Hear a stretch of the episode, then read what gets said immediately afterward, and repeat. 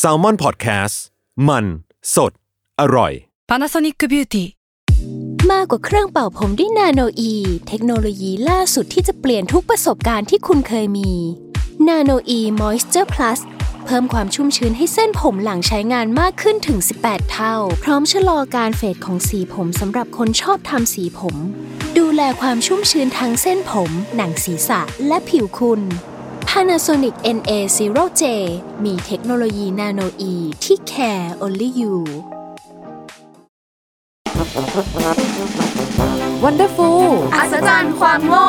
เพราะคำถามโง่ๆมีคำตอบน่าอัศจรรย์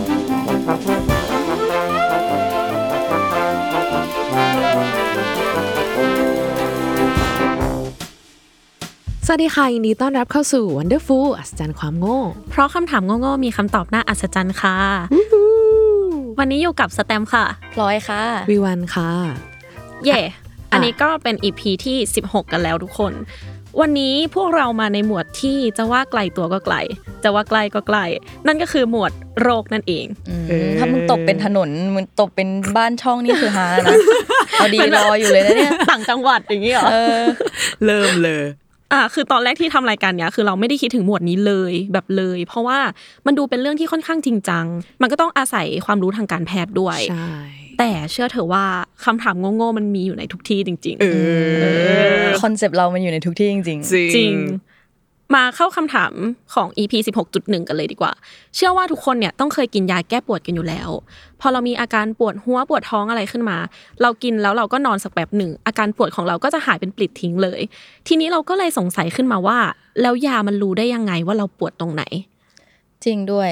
เพราะว่าอย่างเช่นพาราอย่างเงี้ยเออเวลาเราแบบปวดหัวเรากินพาราปวดตัวปวดท้องเป็นไข้อะไรก็กินพาราเออจริง ก็คือแบบเคยสงสัยอยู่ มานานมากเหมือนกันว่าแบบทำไมเอะอะก็พาราอืมเออ หรือว่ามันมีจิตสัมผัสเฮ้ยมันมีสายสืบเหรอนานาตาชาโหยามันเป็นขนาดนั้นเลย ไม่ได้ อะเดี๋ยวก่อนที่จะไปเข้าเรื่องกัน เราขอพูดถึงอาการปวดกันก่อน ข้อมูลส่วนนี้นะคะ มาจากเว็บไซต์ The Standard เขาบอกว่าอาการปวดของคนเราเนี่ยมันมีจุดเริ่มต้นมาจากเซลล์ พอเซลล์ในร่างกายของเราได้รับความเจ็บปวด มันก็จะสร้างสารเคมีหนึ่งขึ้นมาที่ชื่อว่า prostaglandin ซึ่งสารเคมีนี้มันจะทำให้เรารู้สึกตัวว่าเราไม่ปกติ ทั้งอาการเจ็บปวดหรือว่าอุณหภูมิที่สูงขึ้น หลังจากนั้นสมองของเราก็จะเริ่มหาทางบรรเทาอาการปวด ผ่านสิ่งที่เรียกว่า ตัวตรวจจับความเจ็บปวด หรือ pain detector ซึ่ง pain detector เนี่ยมันมีชื่อทางวิทยาศาสตร์ว่า nociceptor อ่าจำชื่อนี้กันไว้ดีๆ คือ nociceptor เนี่ยมันจะแฝงอยู่ในเส้นประสาทในร่างกายของเรา เรียกง่าย ๆ ก็คือมันอยู่ทั่วทั้งตัวของเราเลย โอเค อันนี้ก็เกริ่นถึงอาการปวดในร่างกายของเราไปเรียบร้อยแล้ว เราก็จะไปเข้าเรื่องของเรากันเลย บอกก่อนเลยว่าก่อนหน้านี้เราเคยเข้าใจว่าการทำงานของยาแก้ปวดคือ มันเข้าไประงับเฉพาะจุดที่เราปวด สมมติว่าเราปวดหัว ยามันก็จะส่งเข้าไปที่หัวเลย แต่ความเป็นจริงแล้วมันไม่ใช่ คือเราไปได้ข้อมูลมาจากคอลัมน์สุขภาพของเว็บแบร์ไตเขาบอกว่าหลังจากที่เรากินยาแก้ปวดเข้าไปแล้วเนี่ย ยามันจะถูกส่งไปที่เซลล์ทั่วร่างกายของเรา มันไม่ได้ถูกส่งไปที่จุดใดจุดหนึ่ง เพื่อที่มันจะได้ไปทำงานกับระบบประสาท ปลายประสาทแล้วก็สมอง หลังจากนั้นยาแก้ปวดเนี่ยมันก็ยังทำงานต่อไป ซึ่งงานของมันก็คือ การระงับไม่ให้เซลล์ในร่างกายหลั่งสารโปรสตาแกลนดินออกมาอะเดี๋ยวเราทวนอีกทีเผื่อใครลืมเนาะก็คือโปรสตาแกลนดินเนี่ยมันคือสารเคมีที่ทำให้เรารู้สึกถึงอาการเจ็บปวดขึ้นมานั่นเอง อย่างที่เราพูดไปเมื่อกี้เลย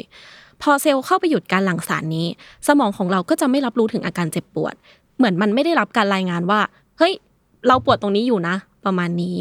อาการปวดหัวปวดท้อง ปวดฟันหรือว่าปวดส่วนไหนๆก็ตามของร่างกายเรา มันก็จะหายไปเลย เป็นไงพอเข้าใจกันไหมตรงนี้ เอาจริงป้าคือพอพูดชื่อวิทยาศาสตร์ขึ้นมาแล้วแบบเชียอะไรวะเนี่ยเออมันแอบงงใช่ไหมมีวันหันมามองหน้ากูบ่อยมากเมื่อกี้เริ่มเริ่มแบบสบตาแล้วก็แต่ว่าเออแต่ว่าพอเข้าใจคอนเซปต์ใช่ของ prostaglandin เออเอ้ยจำได้ เก่งมากอะเดี๋ยวเราสรุปง่ายๆให้ฟังอีกสักรอบหนึ่งละกัน ก็คือ พอเรากินยาเข้าไปแล้วเนี่ย ยาแก้ปวดมันจะถูกซึมไปทั่วร่างกายของเรา พอมันไปเจอสารที่ทำให้เรารู้สึกปวด มันก็จะเข้าไปห้ามเซลล์ไม่ให้หลั่งสารนั้นออกมาอีก เออ ประมาณนี้ คือจริง ๆ เราอธิบายเท่าเนี้ยทุกคนก็น่าจะเข้าใจแล้วใช่แต่ถ้าอธิบายแค่สองบรรทัดอันเนี้ย มันก็จะสั้นไปหน่อยใช่นะพอดแคสต์เรารายการของเราจะก็จะแค่หนึ่งนาทีเท่านั้น ทีนี้เราขอเพิ่มเติมนิดนึงละกันไหนๆก็พูดถึงอาการปวดแล้วก็ยาแก้ปวดกันแล้วเนาะจะบอกว่าจริง ๆ แล้วเนี่ยยาแก้ปวดมันไม่ได้ช่วยบรรเทาอาการปวดได้ทั้งหมด เราอ่านเจอในเว็บไซต์ของโรงพยาบาลศิริราชว่า มันมี 3 อาการปวดที่ยาแก้ปวดไม่สามารถช่วยให้หายได้ อย่างแรกเลยก็คือ อาการปวดจากการผ่าตัดหรือโรคบางชนิด เช่น โรคมะเร็ง คืออย่างที่เรารู้กันเนาะว่ามะเร็งมันเป็นโรคที่มีวิธีการรักษาเฉพาะตัวอยู่แล้ว อันนี้ก็ต้องอยู่ในการดูแลของแพทย์ ส่วนการผ่าตัด ก็เราอาจจะเคยเห็นตามละครหรือว่าใครอาจจะเจอจากชีวิตจริงเนาะคนในครอบครัวเนี่ย คือพอเราผ่าตัดออกมา เราจะปวดบริเวณนั้นมาก ๆ สมมติว่าเราผ่าตัดตรงช่วงท้อง เราก็จะปวดตรงท้องมาก ๆ ทีเนี้ยหมอเขาก็จะให้เรากินยาแก้ปวด เพื่อที่จะบรรเทาอาการปวด แต่มันไม่ได้ช่วยให้เราหายเป็นปลิดทิ้งเหมือนอาการปวดทั่วไป อืมและอย่างที่สองก็คืออาการปวดจากเส้นประสาท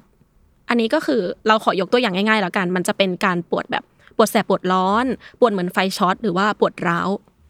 ปวดร้าวนี่ไม่ได้หมายถึงแบบอกหัก เจ็บปวดใจกูก็ไม่ได้จะเล่นหรอกนะคือแบบอยู่ๆก็พูดขึ้นมากลัวกลัวกลัวอะและอย่างสุดท้ายก็คือการปวดศีรษะแบบบ่อยครั้ง หรืออาการปวดไมเกรนนั่นเอง คือโรคนี้เนี่ยมันต้องอยู่ในการดูแลของหมอ แล้วก็การทำตามคำแนะนำอยู่แล้ว คือถ้าสมมติว่าเรารู้ตัวว่าเราเป็นไมเกรนเราไม่ควรที่จะกินยาแก้ปวดไปเรื่อยๆ เพราะมันจะทำให้เกิดความเสี่ยงมากกว่าแทนที่เราจะหาย อืมอันนี้ก็ถ้าสมมติใครที่มีอาการปวด 3 อย่างนี้นะคะ เรายังไม่แนะนำให้กินยาแก้ปวดเนาะแนะนำว่าให้ไปหาแพทย์ดีกว่าทำตามคำแนะนำของแพทย์อืมเป็นไงกันบ้าง อันนี้ก็คือเรื่องของยาแก้ปวดเรื่องของยาที่เข้าไปอยู่ในร่างกายของเราปกติพาราเป็นอะไรที่แบบอยู่คู่บ้านคู่เมืองมาเรามานานเหมือนกันคู่บ้านคู่เมืองเออเหมือนยิ่งใหญ่มากเหมือนแบบเหมือนว่าวัดสักวัด ไม่ได้ คือเหมือนแบบเวลาที่เราป่วยในชีวิตประจำวันอะคือไม่ว่าจะอะไรอะก็คือมาที่พาราหมดเลย ใช่ ใช่แล้วพารามันมีหลายชื่อด้วยนะ คือ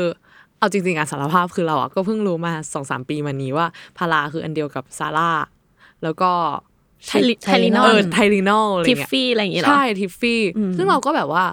เอามันคืออันเดียวกันหมดหรออะไรเงี้ยเออซึ่งแบบว่าก็โดยส่วนตัวก็คือ ปกติไม่ค่อยได้ปวดเมนส์ด้วย ก็เลยแบบไม่ได้กินพาราแต่ว่าจะกินพาราแค่แบบช่วงปวดหัวอะไรอย่างงี้เท่านั้น ก็เลยแบบเพิ่งมารู้นี่แหละว่าอ๋อสุดท้ายมันก็ใช้แบบหลักการเดียวกันอยู่ดี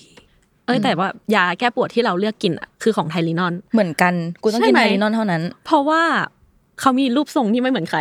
โอ้ยอ่าอาจจะเป็นแบบอัแพ็กนี้เกคือจจิ้งคิไปเอด้วยมันน่าจะเป็นการหลอกประสาทไม่คือแบบว่ายาแก้ปวดอื่นๆ มันจะเป็นทรงกลมใช่ไหมอ่าแต่ว่าของไทลินอลมันจะเป็นแบบ ทรงเม็ดดีเออใช่อ่าแล้วเราก็จะแบบหักครึ่งง่าย คือเมื่อก่อนอ๋อเรากินยาทั้งเม็ดคือกินไม่ได้ครึ่งใช่เออแต่ตอนนี้กินได้แหละ คือคือคือเราชอบกินไทเลนอนเหมือนกัน เพราะว่ารู้สึกว่ามันหายอะ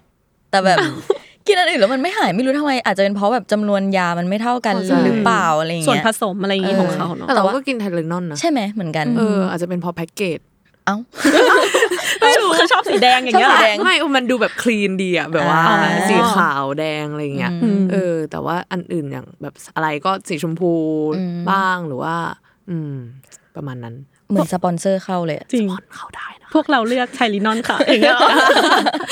เออเออตลกเกิน แต่ทางนี้ทางนั้นการจะกินพาราอะไรก็ต้องปรึกษาแพทย์ ด้วยเนาะอะไรอย่างนี้ใช่ถ้าสมมติแบบป่วยเกินที่แบบว่าพาราจะเอาไหวอะไรเงี้ยแล้วก็เรื่องของจำนวนด้วยเนาะอืมคือเราเพิ่งรู้เหมือนกันว่าการที่เราจะกินยาเราต้องดูน้ำหนักตัวของเราด้วยอืมคือถ้าสมมติอย่างเราอย่างเงี้ยหนักประมาณแบบสี่สิบเกือบห้าสิบเออเราต้องกินยาแก้ปวดแค่เม็ดเดียว แต่ว่าถ้าใครที่น้ำหนักห้าสิบถึงเจ็ดสิบก็กินประมาณเม็ดครึ่ง หรือไม่ก็สองเม็ดอืมอืมเออใช่ใช่ก็เหมือนมันจะเป็นหลักการเดียวกับพวก ไม่แน่ใจว่ายาแก้แพ้หรืออะไรด้วยหรือเปอืล่ามตรงนี้ใครที่มีข้อมูลเพิ่มเติมก็สามารถคอมเมนต์กันเข้ามาได้นะคะใช่ค่ะอืม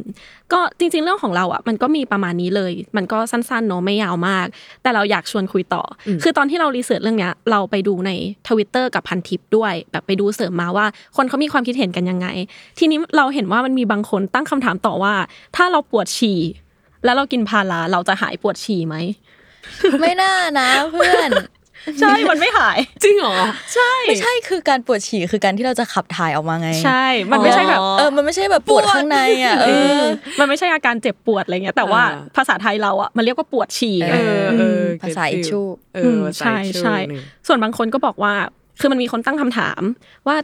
ยาเนี่ยมันรู้ได้ยังไงว่าเราปวดตรงไหน ทีนี้มีคนบอกว่า